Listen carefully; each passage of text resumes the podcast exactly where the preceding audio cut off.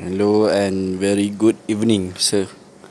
Today I want to talk about what do I see when I walk out of my home.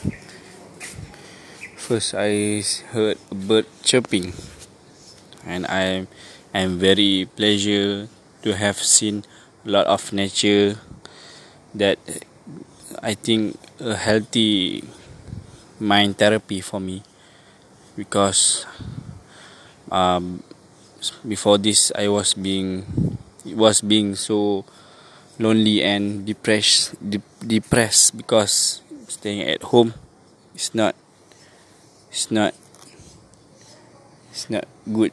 So when I see a lot of people uh, and I see at the road I see a lot of kids being outside because the KPP is being lighter than the one PKP that have been asked by government before.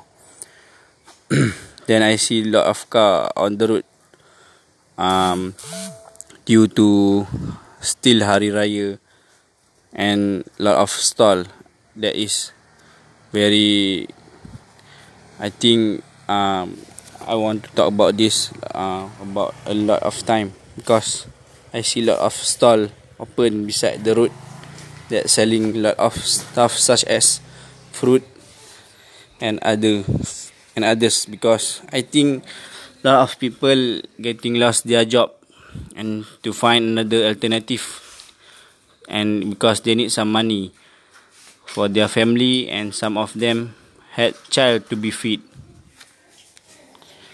I think that is very upset because uh, this pandemic give us a bad time for us to think how why these things is happen.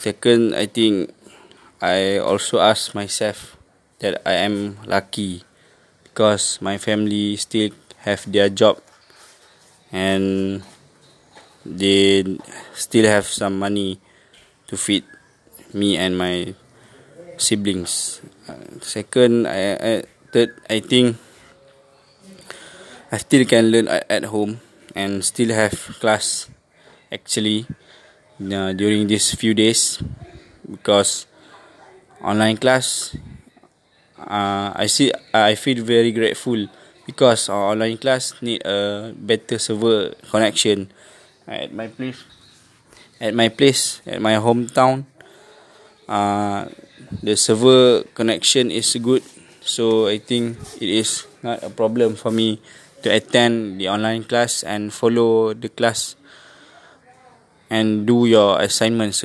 so I think that's it from me but I want to talk more about this COVID-19 uh, I think because COVID-19 I saw a lot of things that uh, are not harmful such as the air is fresher than before because before this car is is lesser than than always.